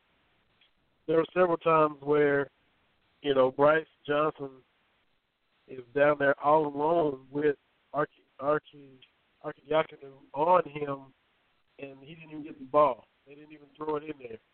Um, you know the mismatch was there and they didn't take advantage.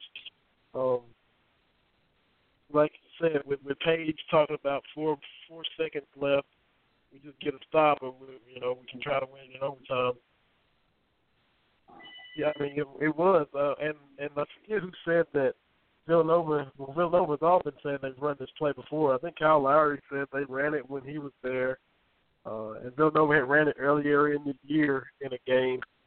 Same play where Jenkins is just trailing, getting in the guy's vision, and you pass it off. And so when you hear that, like I said, you know, North Carolina should have known that that was coming.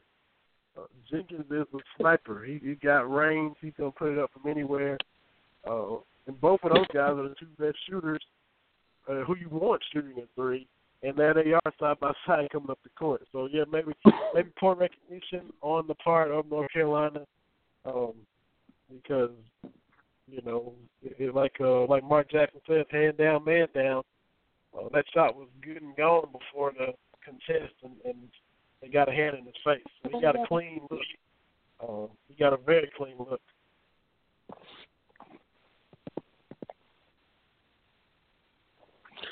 Yeah, and uh, that I don't, I don't say that to take away from Carolina and the game that they played. It was tremendous, but I just think you got to be a little bit more alert on that, you know, on the game and score, and uh, for the fans to go from an incredible shot to a stomach punch. You know, Kentucky fans, we've been there. yeah. Uh, I mean, from the Sean Wood shot to uh, the Christian Laettner shot, uh, as great as Paige's shot was, in a couple of years it will be kind of North Carolina only. Uh, the same way Sean yeah. Wood's shot gets gets overlooked. Uh, right. You know, I don't say that to be to be negative, but that's just the way it is. I mean, if you ask most people about that game, it's going to be, of course, the Laettner shot. Which don't get me wrong. Yeah. I mean, it's a tremendous shot, yada yada yada. Uh, but I think that that Sean Wood's shot before the shot was even was even greater as far as degree of difficulty and and uh, you know kind of where he was and, and shooting it. Uh, but tremendous, and that's but that's what you want to see out of teams at this level. Guys making the plays. You'd rather see uh, back-to-back makes than back-to-back misses determine a game. So, just a, a, a tremendous, a tremendous game to watch. Yeah, definitely, definitely was. And just a handful of days, handful of months, and we'll be keying it all up again. Uh, waiting for college basketball to start again. Well, finals and NBA draft to come and go, and thing you know, we'll be looking to see what recruits are coming and when they get here, and then Big Blue Madness will be off and running with college basketball uh, once again. Uh, shifting over to pro basketball, got a new class going into the Hall of Fame, biggest class size-wise ever, and also maybe one of the biggest classes from a personality standpoint as well. We got, got Shaq, Yao, Allen Iverson. I mean, that is is marquee, big time names that that are going in um, to Springfield, Massachusetts this coming summer. Yeah, I think Allen Iverson, his his story is kind of, uh, you know, there's been a, a you know great thirty for thirty on it. There was a, a great documentary uh, that Showtime had on Iverson and what he overcame and to kind of get where he was, and um, I think my memory of Iverson is pretty much in the way the world is today. He was probably the most real uh, right or wrong, he was the most real star that we had. You know, he didn't really polish himself up uh, to get the endorsements and everything uh, like that, but uh, I mean, he got them anyway. But he really didn't. He kind of beat to his own drum again, rightly or wrongly. Uh, and when you start talking pound for pound NBA players for a you know six foot six one if you want to go there player to to dominate like he did, uh, that's just that's just tremendous.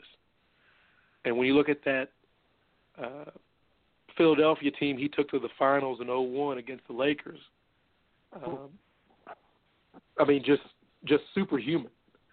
Just the way that that he was able to get in the lane and, and finish and and do everything. I know uh, his off the court stuff uh, became an issue, but just a tremendous uh, force of nature player. You know, Shaq is going in. Obviously, uh, what he brought to the game. Uh, you know, you you could pretty much say he's the last of the great centers. you know, I think a lot of the kids younger than us kind of remember Shaq, you know, from the Miami Heat days. But if you remember Orlando Magic Shaq, you had to think to yourself, there's no way a man that size can be that quick and and Yeah. that fast, and and he was. And uh, there was that that three year window with the Lakers where he was at his peak, and it was like you couldn't do anything. There wasn't a, a defense for him. Uh, my dad used to say when he stops making all these rap, all this rap music and all these movies, he's he's going to be pretty good, and that's what ended up happening. and, and and Shaq, uh, and he and he always looked like he was having fun out there. Uh, and your man Yao Ming, I know some people are saying because his career was a little short in the NBA, but you can't underestimate. Number one, he was a fantastic basketball player. That's number one. But number two, bringing the NBA to the Far East, that's an impact as well. Uh, for him to be able to do what he did with the weight of a billion plus Chinese on his shoulders is also tremendous. Uh, there's a great documentary I, have seen about Yao Ming and the build up to his first time, uh, you know, his first season with the Rockets, and just Yeah. what the what what the Chinese people, you know, they were getting up in the middle of the night to watch him play, and Yeah. just yeah. those things you don't think about. But and on top of that, these guys are still they're still human too. They're still people too. So uh, a great class uh, going in. yeah, and and Yao was an eight-time All-Star. I, I mean, you, that kind of sneaks up on you. For as brief as his career seems, I mean, he was almost an All-Star for a decade, and you know, given projecting full health, you know, he'd he'd have racked up All-Star games and and all the the big numbers like everybody else. But the uh and he had a big personality too, before you more than you would think. And we know what Shaq is and how funny he is, and you know the rap videos, the movies. Um, and um, Yao had a lot of funny commercials as soon he came, you know, and they started marketing him on him over here in the states. Um, and all the hype surrounding that first game, the Lakers Rockets. Uh, and like you said, you know, all the China was up you know, in the restaurants, in the pub, at home to watch it. Um, so the impact that he brought, like you said, bridging um, the game and making it global. Um, and then you talk Tom Izzo, you know, what he's done as a coach, won a national championship, consistently got Michigan State deep in the tournament more often than not. Didn't happen for him this year. Sheryl Swoopes is going in, and you and I are both old enough to remember uh, what she did in the women's game. We're both a little too young for Cheryl Miller, but Sheryl Swoopes took Texas Tech the national championship, and they won it. She dropped like 41 or 46 or something in the title game. Had her own shoe, had the Air Swoopes, uh, and then of course she went on in the WNBA, and I was a Comets fan, and so they won the first four WNBA championships uh, with herself and Cynthia Cooper and Tina Thompson and the squad they had down there in Houston. Another, I mean, she's as big time as it gets from the women's game. A lot of people younger than us think Lisa Leslie, um, Candace Parker, uh, and now everybody's kind of waiting to see you know, what some of these other UConn girls are going to do, Maya Moore, uh, and all these younger ones. But Sheryl Swoopes, I mean, what she did for the women's game collegiately, professionally, uh, internationally, uh, on the Olympic teams as well, uh, is a deserving inductee. Um, Jay Reinsdorf, like him, hate him, or whatever, he, you know, his role with a lot of Chicago sports, not just the Bulls, but you know the White Sox, Blackhawks, all that. Uh, he's going in as an owner. Uh, Dale Garretson is an old school ref from back in the day that we, we saw him on the court. We might not have knew who he was per se, but we watched a lot of NBA games where he was the ref. But this class is loaded, uh, and congrats to all of them for being inducted. Oh, definitely. Uh, you know, anytime you get your list together for folks going to the Hall of Fame, they're, they're all going to be worthy. And it, uh, the one thing I like about uh, basketball is that it's the Basketball Hall of Fame. Yeah. It, it's not just uh, pro football or, or it's it's it's basketball. So you see people where you've got, hey, look, it's Allen Iverson going in uh, uh, with Tom Izzo, you know, going in with Jerry Rice. There's there's a there's a mix, and uh, that's one thing I do like about the Basketball Hall of Fame is that it's for all of basketball. It's not exclusionary or specific to just one uh, particular group. Yeah, not just one branch of of basketball. Um, you got legends that play internationally that never made to the NBA, but they still get in, uh, and deservedly so. Um, one thing, man, with us being Kentuckians, us being a little more than a month away from the Derby, meant to mention it last week when it first made news, but Calvin Borel is retiring. Won three derbies in four years. Uh, famous for riding on the rail, taking an inside track, no matter how high risk or dangerous it can be. Um, but won, you know, oodles of races. I think thousands of races. But he's calling it a career. Uh, been a jockey for 33 years. Oh, probably. I mean, maybe the most famous jockey I know. I remember Pat Day and some of these other guys. But you know, his personality. You know, uh, Cajun from Louisiana. I remember him being like on Leno or Letterman or something like that after one of his wins, and just you know, the whole country kind of got to know him. But he he is calling it a career, and just had to mention that, especially with uh, as much notoriety as he's gained from his time at Churchill Downs uh, in our state. Uh, congratulations to him on a great career. And were you at any of the derbies that he happened to win? I know you've been to a derby. I know I haven't been yet. Were you at any of the derbies when he was the winning jockey? No, I haven't. I haven't been to the uh, Derby for a while. Uh, but yeah, he was a great uh, sports quote. Uh, Yeah. you know, on TV, in print, he was uh, uh, definitely a character in a, in a sport really full of characters. Uh, I think Mhm. that's one of those things about horse racing is uh, because the horses themselves don't have extended careers. Uh, you know, you only get the one shot at the Derby. Uh, the owners, the the trainers, and the the jockeys really become the the the faces of the sport, if you will, and and just his kind of down home charm, if you will, really endeared him to a lot of folks uh, because it wasn't until the later part of his career that he was able to get that Derby magic and to win three out of four. You know, toward the tail end of his career is, is really quite uh, remarkable. So definitely, Yeah. uh, uh, rate horse racing is going to be different now that he's uh, moved on. Yeah, yeah, for sure.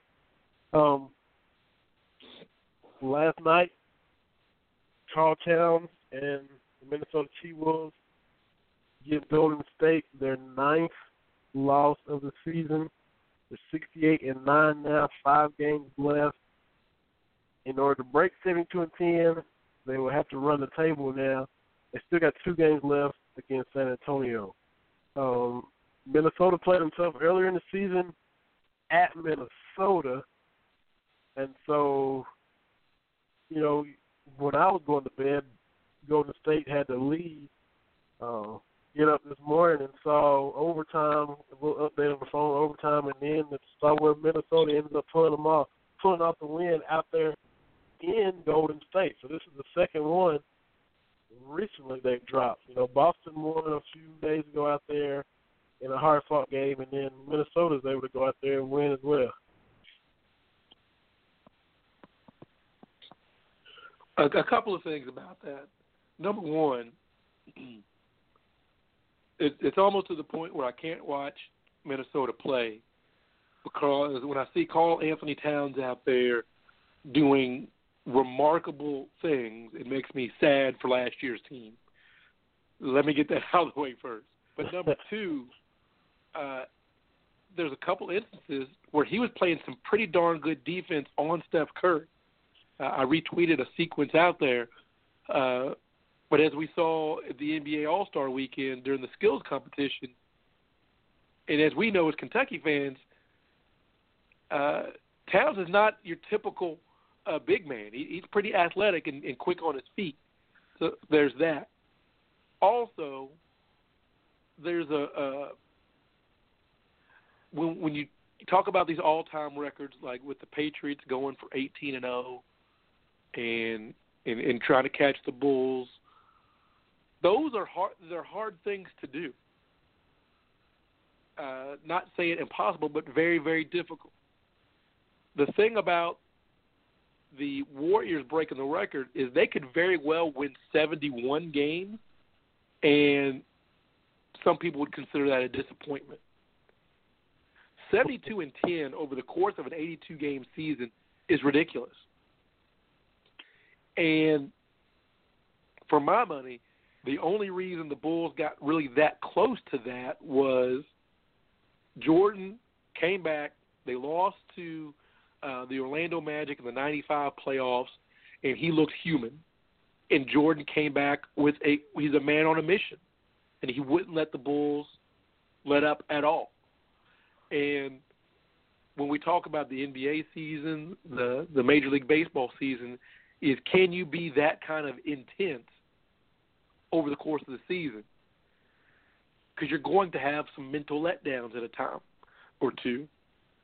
And it just so happens that right now, the Warriors has kind of hit that mental wall. you know, I think once they decided they were going for the record and not resting, you know, the way uh, the Spurs do, I think it's just it's a it's a mental thing. You know, whether or not they make it, you said they got two games against the Spurs left. You know, I don't know, but even winning 69 games in a season is still remarkable. I mean, it's still rarefied air. Um, yeah. But as we're seeing, chasing when you're chasing history, it's not that easy. It it, it really isn't. And I forget who was saying it. One of the analysts on ESPN said that, excuse me, the, the 72 and 10 Bulls kind of stumbled towards the end of the regular season, which caused them to end up losing ten games. You know, I don't know what they were. Know, say they were six, six and seven or whatever, and yeah, then oh my goodness, they dropped a couple, and now the same thing is kind of happening to Golden State. When it didn't look like it was going to happen, and like I said, now they're kind of hitting the same little turbulence, if you will, in the regular season. I'm not saying they won't, won't regroup it and still, you know, make it to the finals and win the finals or whatever couple months. But they're hitting that same kind of little rough spot at the end. That even affects Jordan in full come back with a vengeance mode. It still happens to them as well. Because I mean, like you said, it's just it's hard to sustain that for such a long time, and still, you know, in the back of your mind, you have to peak for the playoffs when you just went on a heck of a grind, winning ninety percent of your regular season games. Yeah, and and and in Golden State, I understand they kind of came out focused this year because a lot of people saying, you know, last year's championship was a fluke or whatnot. So I understand they came back into this season with a chip on their shoulder. Uh, with 82 games, it's a long season, and and they know there's things they have to get right uh, with the playoffs right around the corner. So whether they do or they don't make it, you know, I don't I don't know. I, uh, you know, last week I kind of thought they would, but Yeah. but it, do or they don't. I, I think the strangest thing is they still haven't locked up the number one seed for the playoffs. it, it, Yeah. As good as they've been, the Spurs are right there, and Mhm. those two games coming up with those two teams playing, it it for mom it really depends on how Popovich is going to play. You know, he sits his Exactly. guys for a little bit, so I don't know if he'll sit a couple of guys for one game and sit some for the other. You, you don't know what kind of mind tricks he's going to play, or if he'll slide and, and try to play one all out. You you don't know, and uh, so that's going to be interesting. He's always playing those kind of mind games. Yeah, yeah, that's for sure. Um, and for those, if we go a little bit past eight o'clock, it'll all be up on the podcast as soon as the show is over with. Um, switching over to Kentucky baseball, got to give them a little bit of love. They are playing Louisville right now, um, barring any unforeseen weather. I hadn't pulled up Twitter or Flips. I think it's on the SEC network. But they are twenty and eight going into this game, six and three in the SEC, and of course that's where you can really make hay. You get those weekend three game SEC series, you know, Friday, Saturday, Sunday series, and you know you want to win those series. You want to win. You want to win them if you can, and Kentucky's been able to do that against Georgia, number one ranked Florida, and then last weekend against Tennessee. Uh, Florida is seven and two in SEC play. The only two losses they've got have come from Kentucky. They are beating everybody else they played in the conference. They swept their other two series with one and two against UK.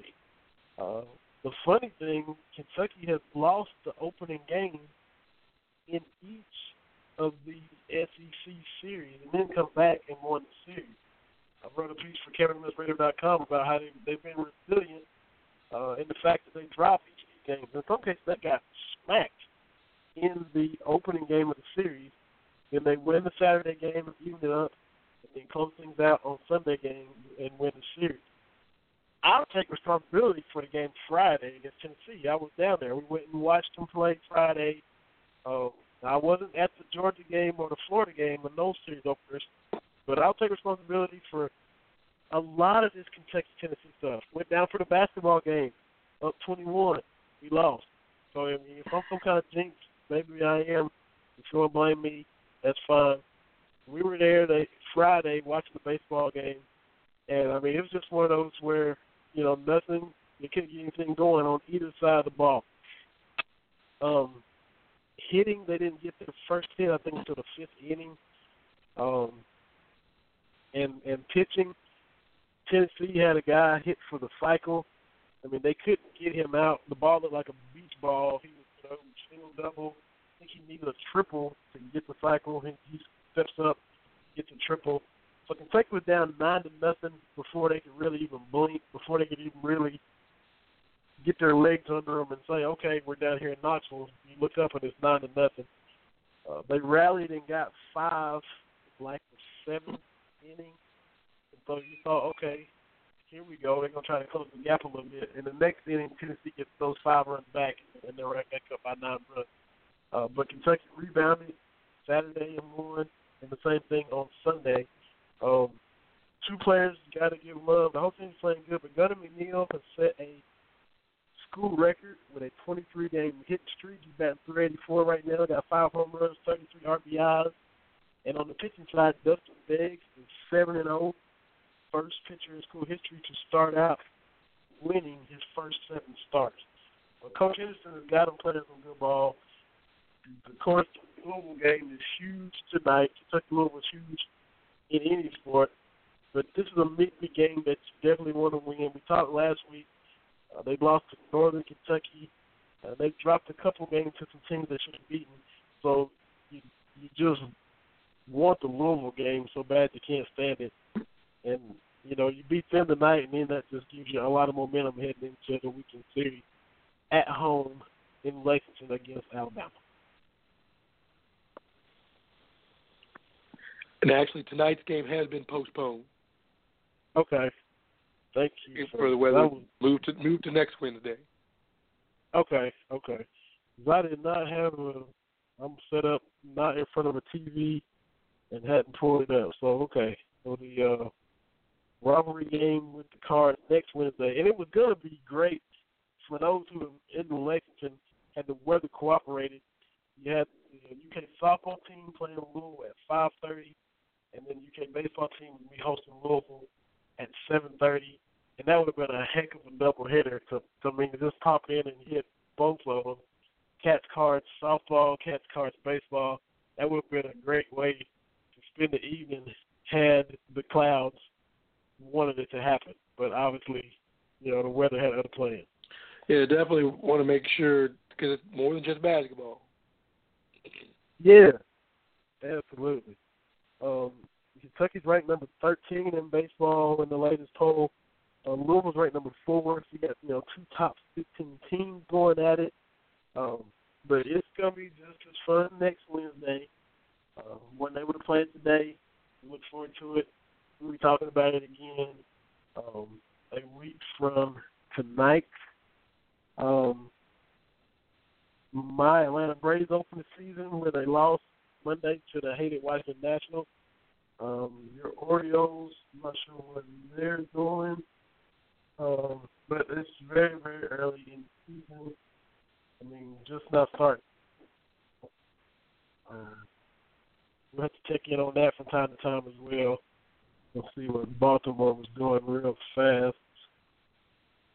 Uh, looks like they're tied three to three with Minnesota with the Twins right now. Um, we'll see what your boys do. Um, see if they can get themselves a win. Yeah. Uh, Scottie Pippen said that the Bulls would sweep the Warriors if the the '90s Bulls were to play them. I mean, we we always have guys coming out and saying stuff, uh, and this time it was Pip. You know, he said that he would probably get the assignment to play Stephen Curry, and he would probably hold him to under 20 points. Well, here, here's the thing, and we talked about this I think before with Oscar Robertson and those guys. Yeah. Um, I think what we do is, uh, it, it number one, it's hard to compare from different eras. Now, let's just say that. That's number one. Number two, those Bulls, and, and I honestly think that the 92 93, those Bulls were a little bit better with a younger Jordan, and Pippen, and, and everything. But Jordan and Pippen weren't just great defenders, they were elite defenders, historically elite, on top of their offensive prowess. I don't know if they would shut Curry and, and, and Thompson down. I know they would make it hard for them.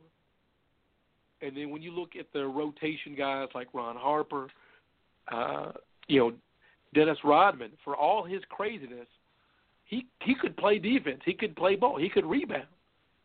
Uh, I would favor. Uh, I, I mean, I would favor the Bulls. That's just that's just my opinion. Again, it's it's it's crazy. My only thing is, you know, we make fun of, of Mercury Morris when he comes out and pops the champagne when uh, NFL team loses. If you've got a Scottie Pippen who was okay, if he was Rodman, he was Rodman to Michael Jordan, so it's not like he was or not he was Robin uh, to Michael Jordan's Yeah. Batman, which ain't a bad gig. Who's been through six uh, championships, and if you ask him, would your team win? He's going to say yes. You're, I have yet to honestly hear an athlete or anybody say, "Yeah, you know what? Yeah, these guys would beat us." They're not going to say that. Nobody's going to say that. I mean, that's that's and, and calling them old and, and, and bitter. I I don't get that from Pippen uh, in this context because what does he have to be bitter about? He's he was on these iconic Bulls teams. He was on the Dream Team, which everybody around the universe knows was the best collection of talent ever. He's on. What does he have to be bitter about? Nothing. If somebody asks you if your team could beat whatever, you're going to say yes. That's the way this works. you know, if we got a bunch of uh, Kentucky players together and we said, okay, Anthony Davis, it's the 2012 team versus the 96 team. Who wins? He says 2012. Tony Delk's going to say 96. And then our good friend of the show, Cameron's going to say, hey, what about 98? That's the way it works. You think your team, I mean, so to bash Scottie Pippen in this context, now he said some stuff that's out there, but saying that they would beat him, no. I mean, yes, that, that's what you want them to say. I, I just don't understand the, the, the furor about that. Yeah, that's that's a good point. Um, a lot of it will depend on which rules you're playing by. If you're playing by the '90s rule, then where they, I mean, you know, the hand checking and, and stuff we grew up with, uh, that would definitely make it a lot more difficult for the Splash Brothers. Playing by today's rules, well, I don't know. We'll see. Where it is a little more freedom of movement, it's not so much clutching and grabbing and and I don't know physicality, if you will. Uh, well, well, I mean that would that would kind of play a role too. And, and on the flip side, you got to think these guys have got to try to guard Michael Jordan without putting their hands on him. Are you serious? at his peak, Michael Jordan, people forget that when Jordan was at his physical peak, he was getting beat up on by the uh, Pistons. When he yeah. was still high flying, if he was high flying today with the lack of contact, are you kidding me? I mean, but you know, it's hard to compare eras. I understand that, but uh, I don't blame Pippen for saying what he said. Everybody's going to say that. I mean, that, that I would be surprised if if he said, you know what, I don't think we could, I don't think we could take him. Yes, I mean, that's, yeah. Uh, I just don't see that being an issue. Right, right. But it always gets talking points for sure. It always gets people buzzing. But yeah, you're probably right. It's not an issue uh, as much as everybody wants to to think that it is. Um, we got the first Masters coming up without Tiger. Um, not able to to physically be able to play. Um, I would just kind of peep at it anyway, just to see what he was doing when he was there. Now it's the Jordan Spieth, Rory McIlroy, Rickie Fowler. Now they are asking those three guys for the field. I'll probably do like I normally do, just kind of see who's leading on Sunday, leading in the Sports Center, and see who wins. But uh, just weird, not even seeing Tiger be able to get himself ready to play. And uh, is, has there been a, a a bigger kind of fall from grace? Not the off the the course stuff, but just I mean, it was just a, a just like a, a drop. It wasn't where he wasn't able to close on. I mean, it was just a drop in his play that just just is just uh, it's just amazing that that he dropped off like that and it's definitely hard to uh, you know watch these majors without him. I mean, he we kind of grew up with Tiger, and, and now he's kind of moved on. It's um, but it happens. It's one of those things. It happens. Yeah, yeah. Um, we're not big into recruiting, but switching to Kentucky football, Uh, they have a quarterback committed named Mac Jones for the 2017 class. He was committed before Shannon Dawson was let go, so he was kind of wondering who they would hire. Of course, they ended up hiring Eddie Gran and Darin Hinshaw as offensive coordinator and, quarterbacks coach. And so he was able to come and watch some of the practices. And according to the story by Ben Roberts of the uh, Lexington Herald Leader, he says that, that Mac Jones uh, saw the new offense and it's love at first sight, and he doesn't even have plans on trying to visit a lot of other schools. And of course, the new coach is trying to re-recruiting him as well. So that's positive to hear that he liked the offense that be playing in next year. Um, these are some good coaches. Coach Eddie Gran's been around the SEC for a long time. Um, uh, hopefully, they can get the maximum potential out of the talent that Kentucky has there, especially for the receivers. Um, Drew Barker is young. Hopefully, they can you know coach him up. And we're we're both still in wait and see. You have to show us mode, but uh, good to see that this commitment isn't like decommitting because of seeing a bunch of crap at spring practice. It's good that he's kind of pumped up and positive about what he saw. So I'm just taking what little positive I can get. Whatever positive there is, I'm gonna take. Definitely, I, I think that's uh, uh, any positive news out of football program is, is more than welcome at this point. Yeah, absolutely. My Rockets are playing the Mavericks tonight. Houston has played themselves right now outside the playoffs looking in. They're fighting with the Jazz and the Mavericks, and it's all that three team, two spot kind of deal. Huge game against the Mavericks tonight. Um, the uh, the voice of the Rockets, Craig Ackerman, just tweeted out, you know, the postseason has already started. Um, and he's right. You know, if you can beat Dallas tonight and and put a huge blow into their playoff chances and, and help yourself, I'm all for it. You know, if I had to pick a team I don't like in the division the most, it's the Mavericks. So hopefully, you know, that Houston can. Well, they're not going to be consistent. They haven't been all year. Hopefully, they can string together a nine game tonight against the Mavericks uh, and finish the season with the eight spot. Take your chances with the Warriors or Spurs if you can get an eight or seven spot. See what happens. But a big game nonetheless against the hated Mavericks. Appreciate you hopping on all hoarse and sore throated and calling Mr. Bryant uh, at the start of the show. We are trying to get him to come on. We definitely appreciate Warren Bryant coming on with us.